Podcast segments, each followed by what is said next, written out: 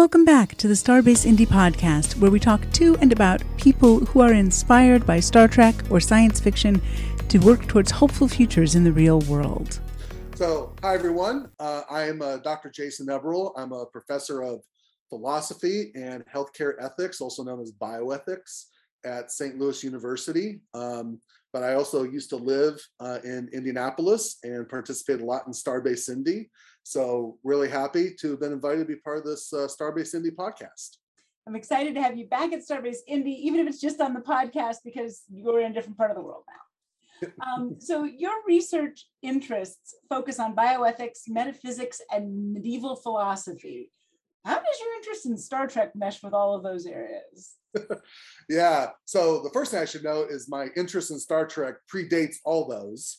Um, you know, I've been a I've been a Trekker since I was a little kid, and if anything, Star Trek, you know, really inspired my love of of exploring philosophical questions.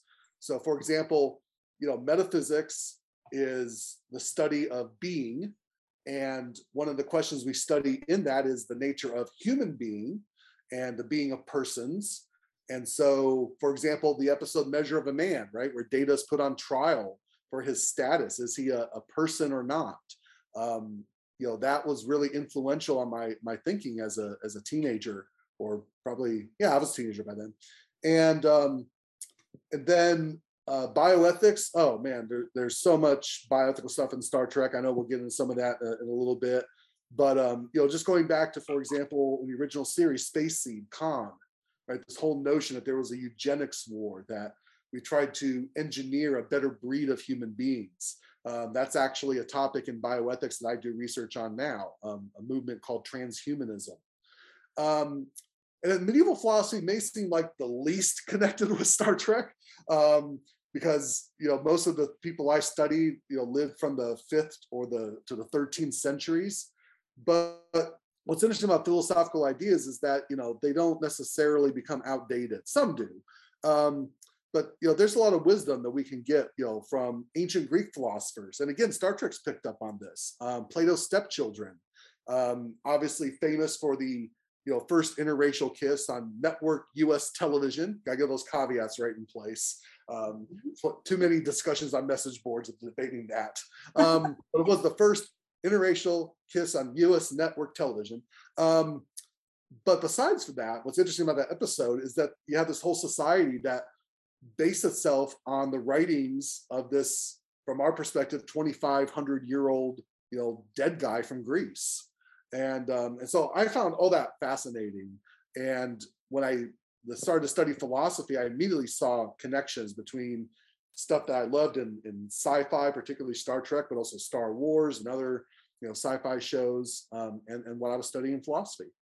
So your writing on pop culture and philosophy goes far beyond Star Trek, including other universes such as Star Wars, Battlestar Galactica, even Sons of Anarchy.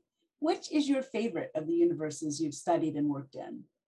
Ah, you're asking me to choose between my children. Um, not that they're my children, I didn't create them, but um, yeah. Um, I mean, they all bring something different. I would say this. Um, you know, Star Trek is pure science fiction, and you know, obviously, with over what 800 hours of Star Trek programming now, it's just such a rich field uh, to mine from. And you know, by and large, there's a lot of debates about you know the latest incarnations of Trek, which I do like and enjoy, but you know, continuity and so on. But it's I think it's a pretty tight universe. Um, Star Wars is fantasy, right? It's not science fiction, it's fantasy. And it raises a different set of questions. Um, some of the writings I've done on Star Wars in philosophy is not so much about the metaphysics, but more about the, the ethics, right? The morality. Um, you know, how does a good person turn bad and turn to the dark side and things of that? So, um, so it, it's just a bit more dramatic in that regard. Battlestar Galactica, I'm a huge fan of. Um, I think that Battlestar Galactica represents what what Star Trek could have been, and I'm saying that it's a bad thing that it wasn't, but it's what Star Trek could have been if it was unfettered by Gene Roddenberry's constraints, right? Ronald D. Moore, of course, was a writer on Next Generation, Deep Space Nine, and had to live within those constraints. And Battlestar Galactica, which he co-created with David Eick, was him being let loose. And like Star Trek, what all good science fiction does is it holds up a mirror to our society. It takes us sort of out of our world and says, let's turn things on its head. So, for example, Battlestar, um, there's a great um, sequence in there where the humans are are they've colonized this um, this new world called New Caprica, and the Cylons, the putative enemies in the story. I, I say they are the enemies at this point, but things get complicated as the story goes on. Long story short, the Cylons occupy New Caprica, and some of the humans turned to form an insurgency and turned to suicide bombing.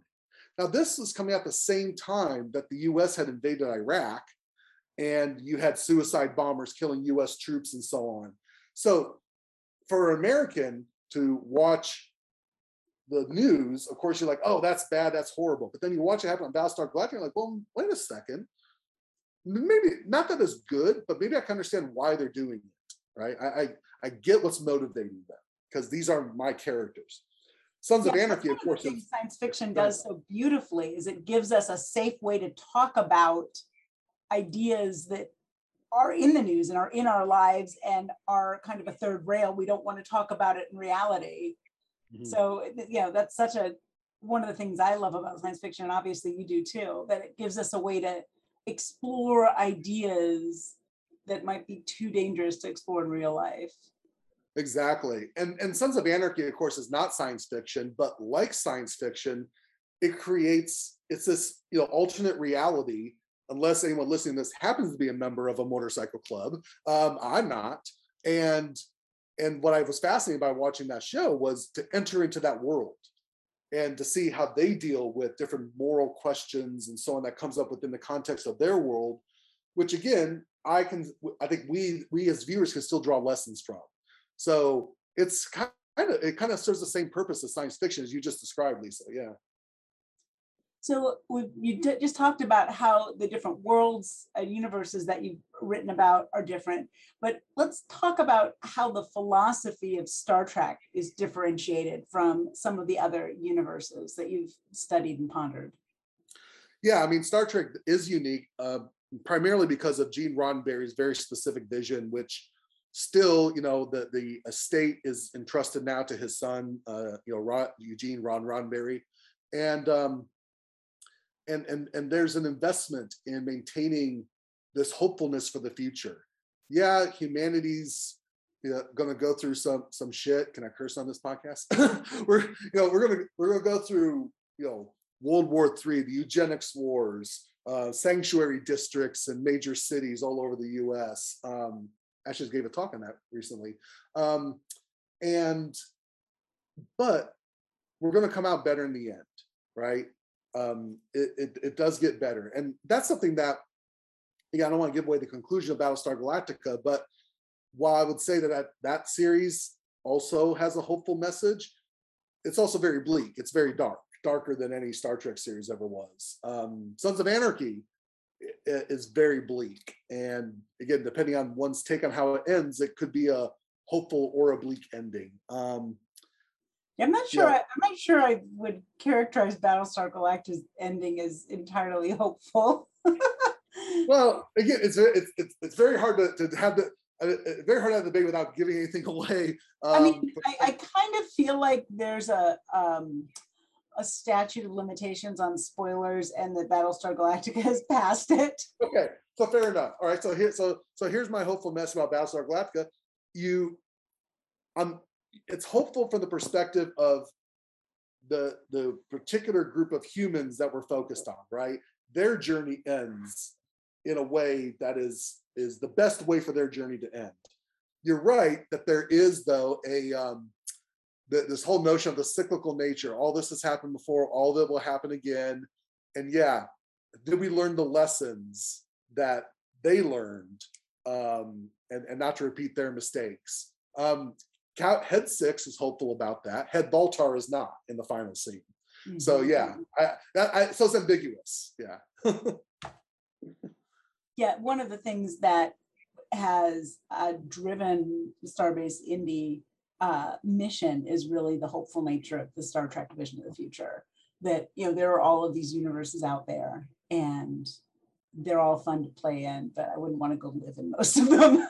Yeah. Whereas, you know, if you've got a if you've got a, a, a bunk for me on the Enterprise, I'm, I'm probably I'm probably in, right? Yeah, so. I'd be fine. I'd be a lower decks person. sure, sure, yeah, absolutely. Okay, so you have a chapter in the book Star Trek and Philosophy, and at the start of that book, it says rather than mere escapism, all of the incarnations of Star Trek ought to be seen as an entertaining uh, ed- editing prep. I got that. I must edifying. I think edifying. I think it was edifying. Yeah. Okay. Um, all of the incarnations ought to be seen as an entertaining, edifying preparation for thinking through the problems that the future will undoubtedly throw at us. So, what are some of your favorite bioethical questions explored by Star Trek? Hmm. So, I mentioned earlier, you know, Khan and the augments. Um, in terms of my particular interests in bioethics, I mean, I've written on lots of different topics, but my current line of research for the past eight years or so has been on this whole notion of human enhancement technology and transhumanism. Um, the idea of using either gene editing, cybernetic implants, pharmacological uh, interventions, surgical interventions to basically you know, create an improved spe- version of ourselves. And I'm not a transhumanist. I'm actually very critical of transhumanism, but I'm not. I'm also not um, what is sometimes referred to as a bioconservative or or or more uh, pejoratively a luddite. I do think there are some there are some in actually le- legitimate enhancements um, that using certain forms of technology would actually not change us into a wholly new species, what's sometimes referred to as post-humans, a post-human species, I don't think that's in our best interest, but simply to make better humans as human beings. Um, and so I think the the the the promise and the perils of that have been very aptly demonstrated throughout Star Trek. You know, in terms of say, you know, Khan as as, as someone something we should avoid, but then also Dr. Bashir. Right, I, have I've screened many times in my bioethics classes the episode Dr. Bashir, I presume, where we find out he's been genetically enhanced and and really getting into the motivations of his parents for why they decided uh, to enhance him is, is really fascinating. I would say another thing I really enjoy in terms of medical ethics in Star Trek is um, just the all, the roles of the of, of the of the doctor, the ship surgeon, the, the station chief medical officer, because they occupy this weird space, as do CMOs in, in the military today, um, you know, they're both serving in Starfleet. They're Starfleet officers. They have duties to Starfleet, oaths they've taken, but they also have their their medical oath that they've taken. Right? They have certain duties and responsibilities as physicians or nurses or mental health you know, counselors, like Counselor Troi. Um, and so, what's interesting is there is episodes which really push them to to um, wrestle with those competing duties. I, will just cite one example in this regard. Um, when um, Hippocratic Oath, aptly named episode, where O'Brien and Bashir meet a group of Jem'Hadar soldiers, where the leader of the Jem'Hadar is trying, the first, is trying to wean them off their addiction to Ketracel White, to break them free of the from the rule of the founders. And O'Brien is like, Starfleet, our mission is to escape. That's it. And Bashir's like, I can help these people. I need to stay and help them. And and the tension between the two of them, I think, was very well crafted in that episode. So how does how do you see Star Trek specifically approaching the arguments for and against uh, transhumanism? You talked about what it was, and you can't be entirely against it. I see you wearing eyeglasses. right. um, but so and Star Trek talks about this or or shows it a lot. Everything from Geordi's visor to some of the enhancements on the crew, the Discovery, like it, it comes up a bunch. Mm-hmm. So do they really touch in the on the philosophy or do they just show it by example? I think so. Setting aside that, setting aside some episodes that explicitly deal with it, uh, I'm thinking in particular of the three part episode from Enterprise dealing with the augments, right? Um, where you actually get Arik Soong who's an ancestor of Noonien Soong, who created Data, um, making arguments on behalf of why transhumanism, why eugenic selection, why all these things would would would be beneficial for human beings. Um, and then again, the arguments within Dr. Bashir, I presume, for again, this is someone we've known by that point in the series more than four years, and we see the value he brings. And so learning that he's been genetically enhanced is it's like we're not just gonna cashier him out of Starfleet or throw him out the airlock. um, you know, we're invested in him. And so I think there is definitely a message from those episodes that this isn't always bad. On the other hand, on the other hand, there are trade-offs. And it is true though that most of the biotechnological enhancements we do see um, are usually therapeutic in nature. Again, just like my eyeglasses, right? It's correcting for faulty vision, but it's using technology. Um, Geordi's visor is an extension of that. But again, there's a trade-off. Um, I'm always moved by the scene in Star Trek Insurrection, where under the influence of the, um, the metaphasic particles, right, in the in the uh, in, in the briar patch, Geordi uh, recovers his natural vision, or gains natural vision for the first time, except for the time when Q gave it to him for a few minutes. Um, and he's looking at I can't I, I don't know if it's a sunrise or a sunset. I think it's a sunrise. And Picard comes up to him, and and Geordi says, "I've never seen a sunrise, at least not the way you see it." And it's just a beautiful, moving moment. The music perfectly captures it, and you just realize that for all the enhanced vision Geordi has, he is still missing out. He is still in you know visually impaired. Um, and so for so this reminds me of another going back to a measure of a man where um, data says to picard you know that if Geordi's vision is so superior to human natural vision then why aren't all starfleet officers required to have their eyes removed and replaced by cybernetic implants? Right? It's not always good. There are always going to be some negative trade-offs.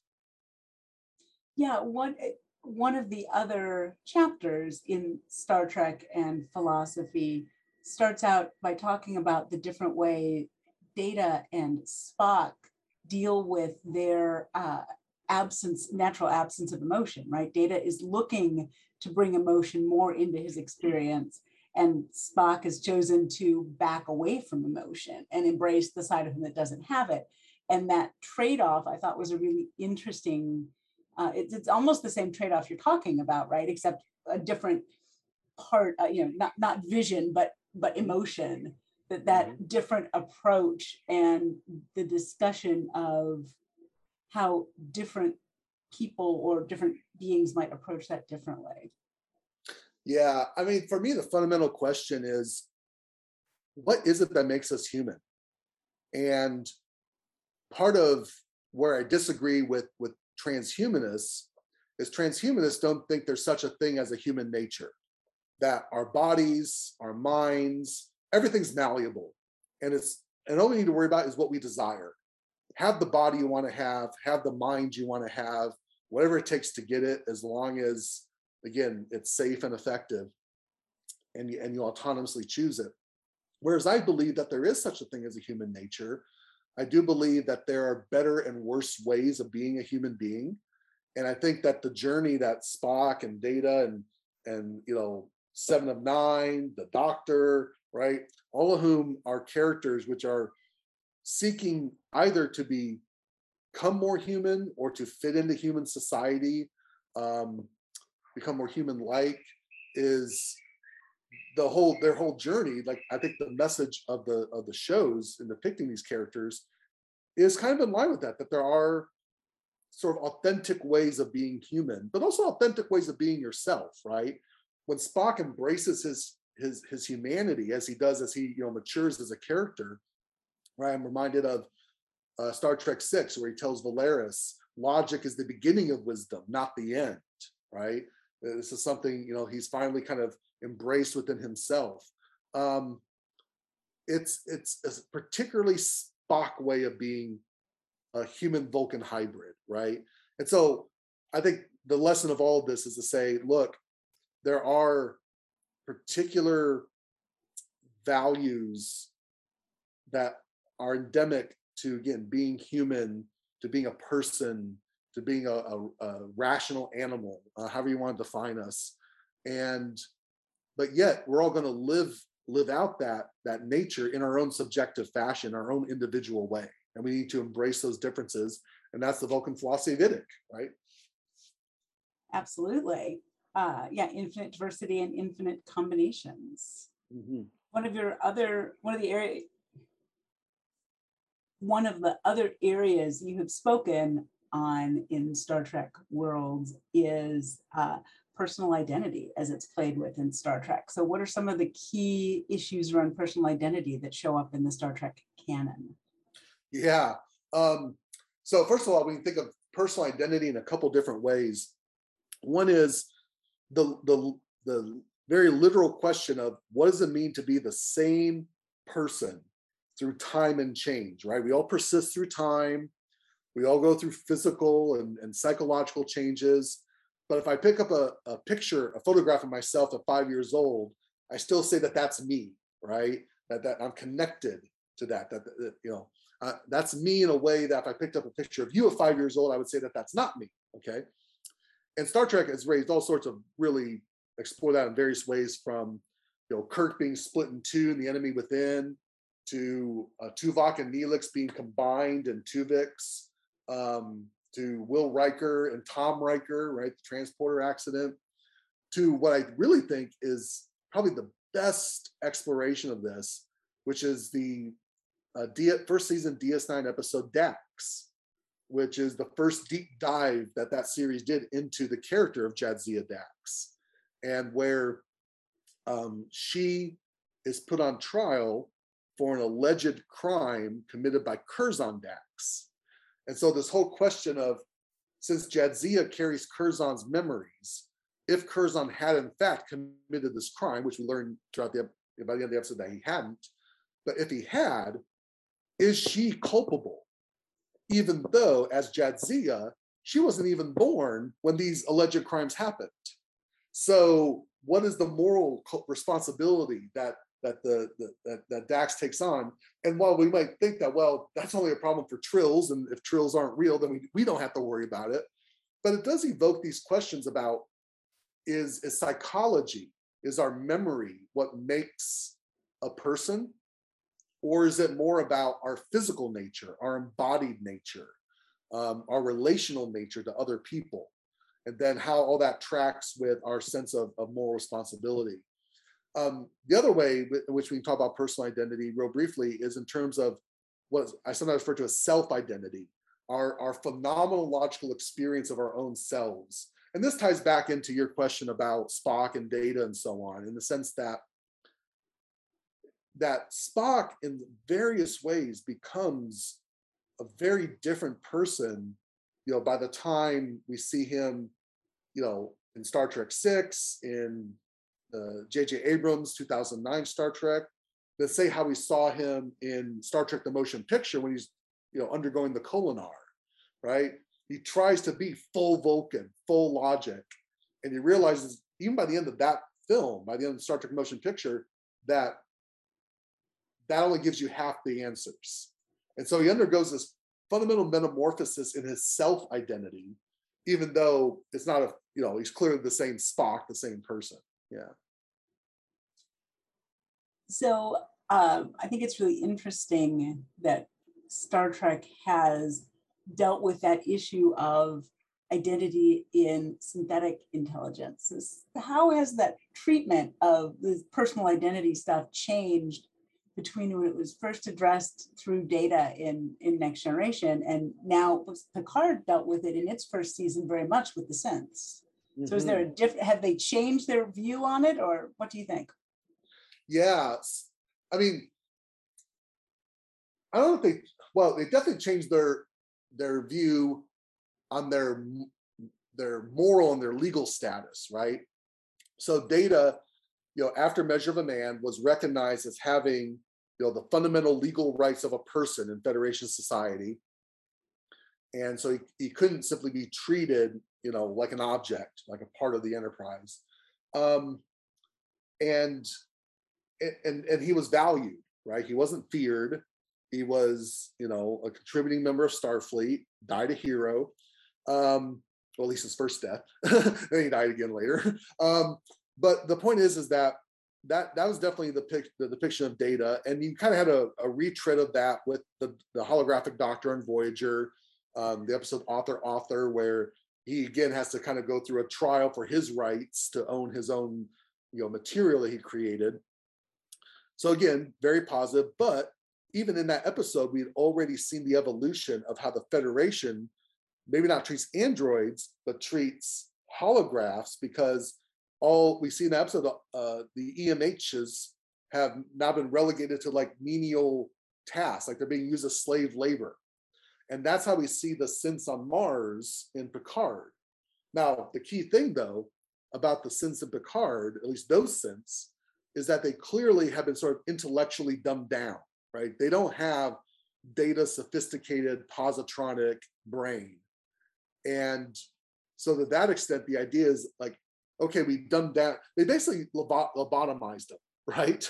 they didn't give them the type of brain that data has. Therefore, they feel they can still treat them as slaves.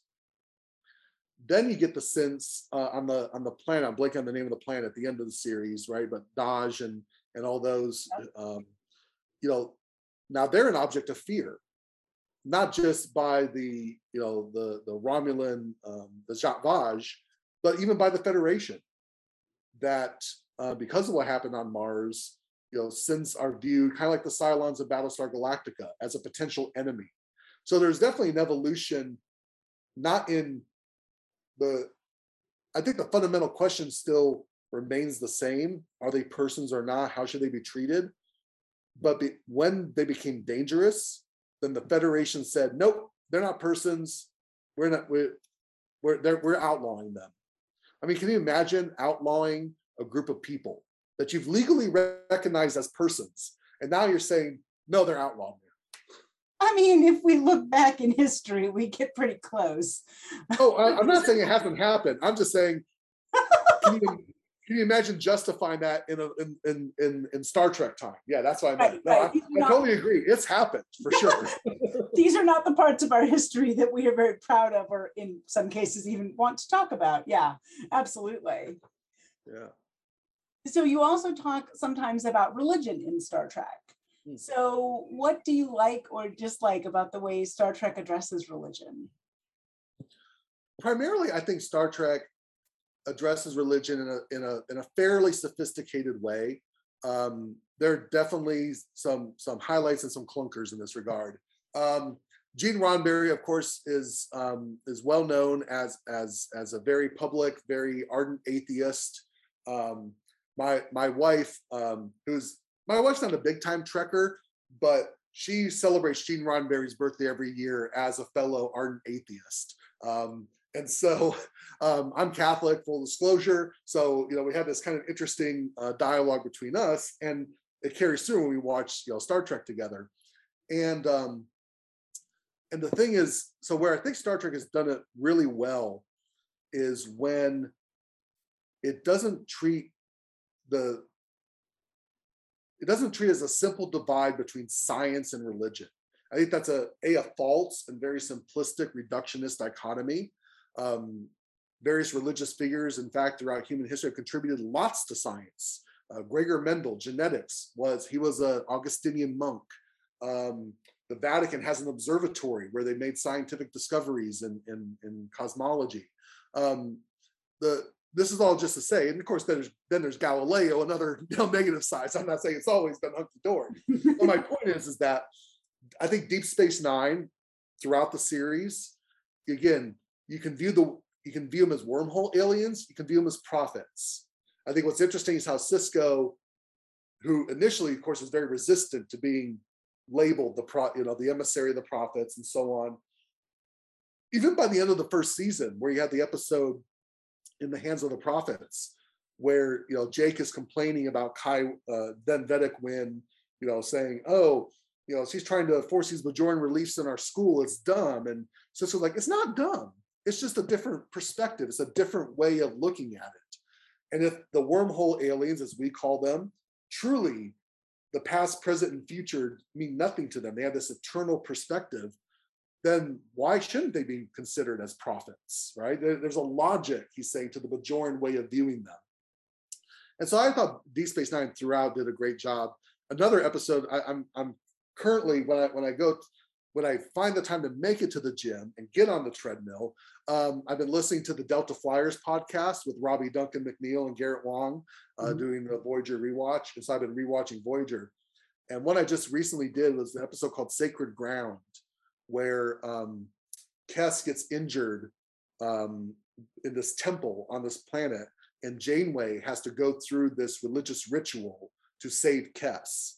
And I'm not getting into the whole details of the story, but I found that episode to be, again, it takes a very sophisticated take on the relation of science and faith and the the the epistemic limits of, of both.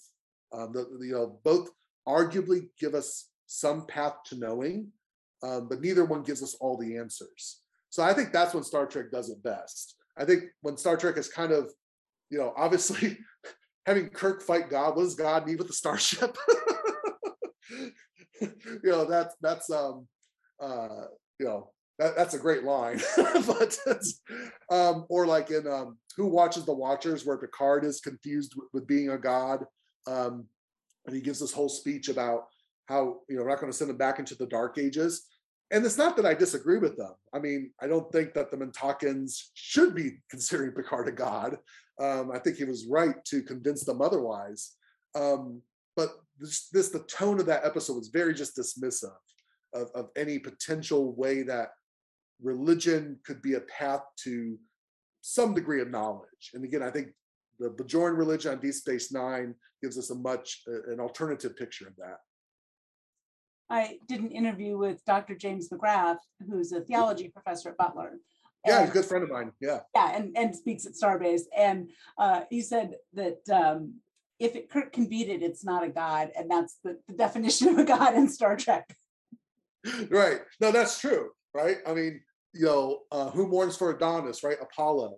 And, and so I do think that it's interesting to think about these various godlike creatures that primitive humans may have mistaken for gods. But that's not what God, the term, the actual definition means. Whether God exists or not, it's the, the very definition entails that it's a being that, yeah, Kirk cannot defeat.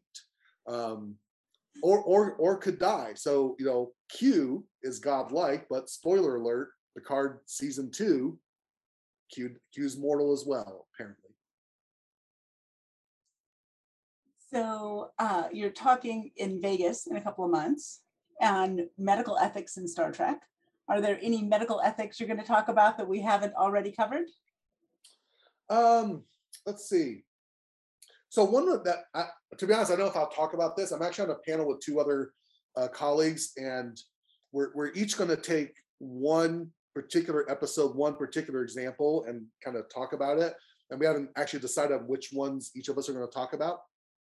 But I'll I'll give one example of one of my favorite uh, episodes is um, from Enterprise, Dear Doctor, in which Dr. Phlox, so they, they go to this planet and you have this um, you know technologically evolved species capable ready for first contact all those things um, but they're dying and and it's a disease you know it's an epidemic that is is is, is striking you know the entire population and so the episode begins you know after they make contact Phlox is trying to help them find a cure and then he realizes there's this kind of lower level species called the Menk.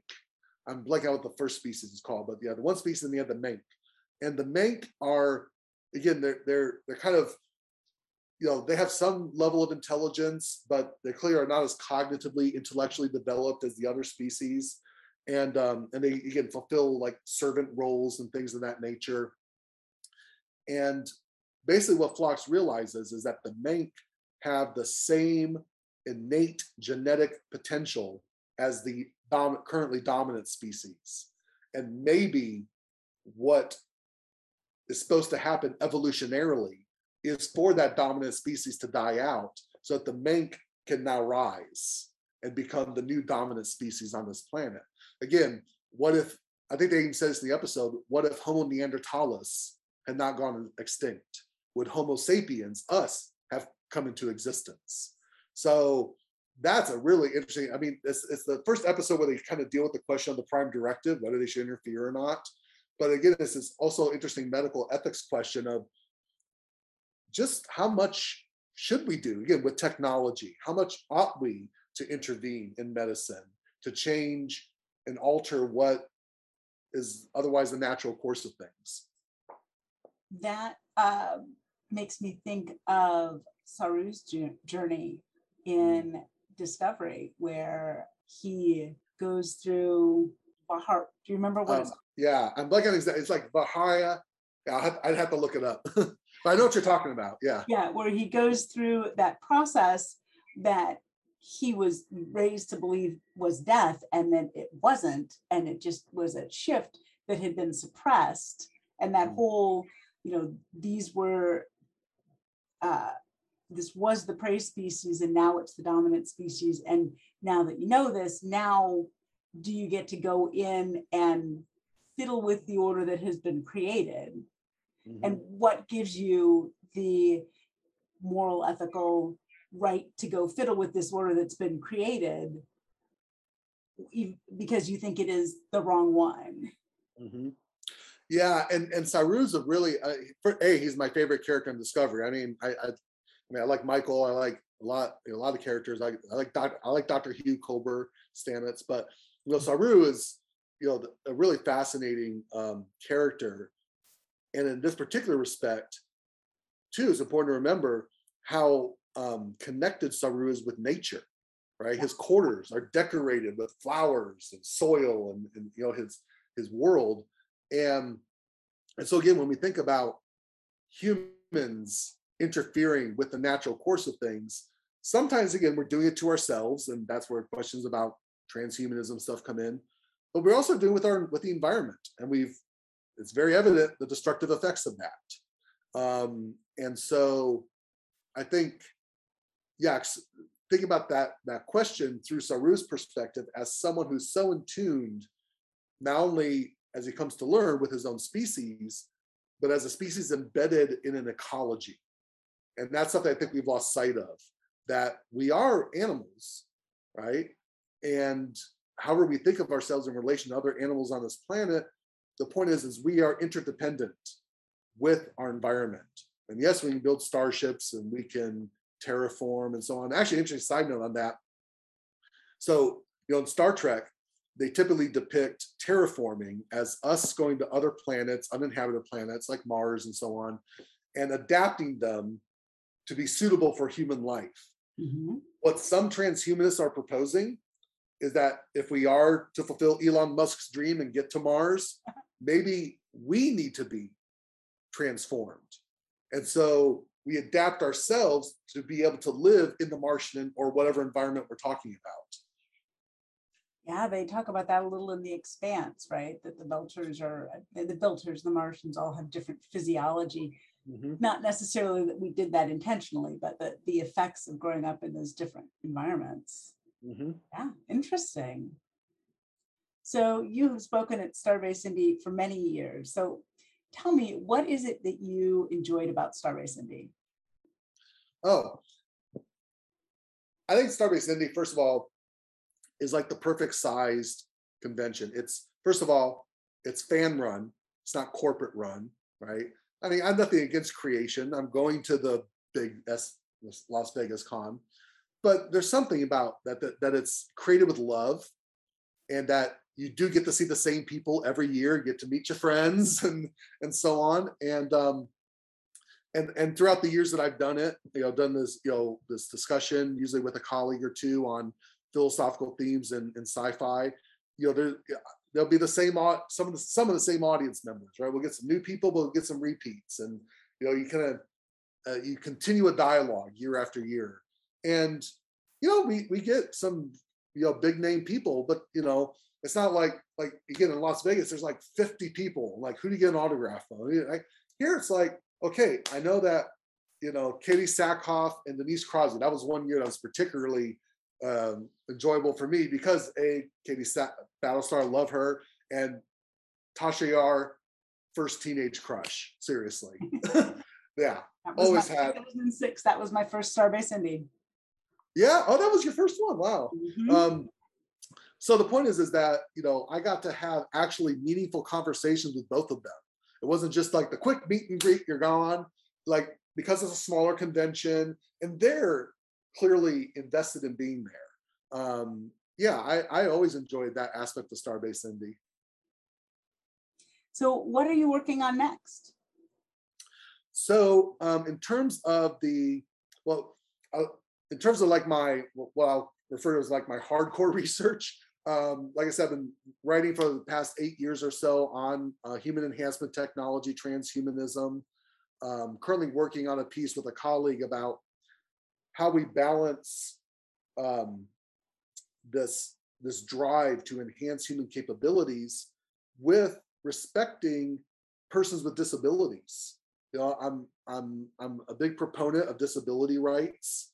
And and so if we think about improving humanity what does that mean about how do we you know how do we make that coherent with a positive attitude a positive valuing of the different lived experiences of persons with again disabilities um, most of which are disabilities that are if they're experienced as bad or debilitating it's because of social conditions failures to accommodate right?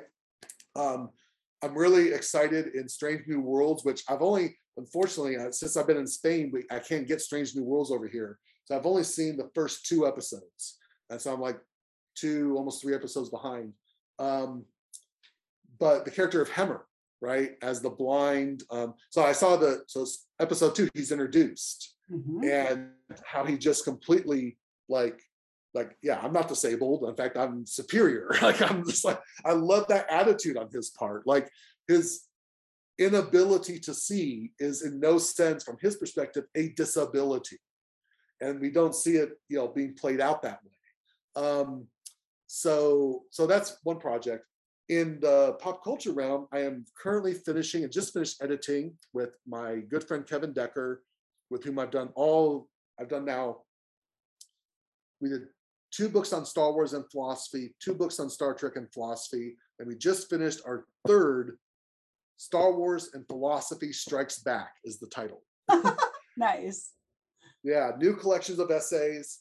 Um you know obviously exploring all the films of the skywalker saga rogue one solo clone wars rebels mandalorian book of boba fett bad batch we, we nothing on obi-wan kenobi but you know we had to send it to the publisher at some point so that book will be out sometime next year Yeah, yeah. They, they keep coming out with content. You can't cover it all because they keep giving you more. Um, so where can people find you online? Um, so I'm on Facebook, uh, just under you know my Jason Eberl. Um, also through St. Louis University's website, you just search, you'll find it. Um, all my books are on Amazon.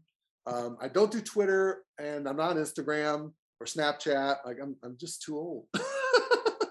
um, but uh, but but yeah, no, all, all the books that I've done on pop culture and philosophy easily findable through Amazon or at your local bookstore. Support local booksellers, and um, and if they don't have it, just tell them to order it. Right? It- Right, and bookshop.org if you want to shop online and support local booksellers. So we've got lots of options these days. Yeah. Great. Well, thanks for taking the time to talk to us. Yeah. Thank you so much, Lisa. It's a pleasure to see see you again. I'm sorry that yeah, it's not in person at Starbase Indy, but I'm only three and a half hours away when I'm not in Spain. So hopefully there'll be a time I can actually make it over for for, for Starbase Indy again. Yeah, absolutely. Come back. We'd love to have you. Live long and prosper. Thanks for listening to the Starbase Indy podcast. To find more information about our live event this November, check us out at starbaseindy.org or on Facebook, Twitter, or Instagram. See you on the Starbase.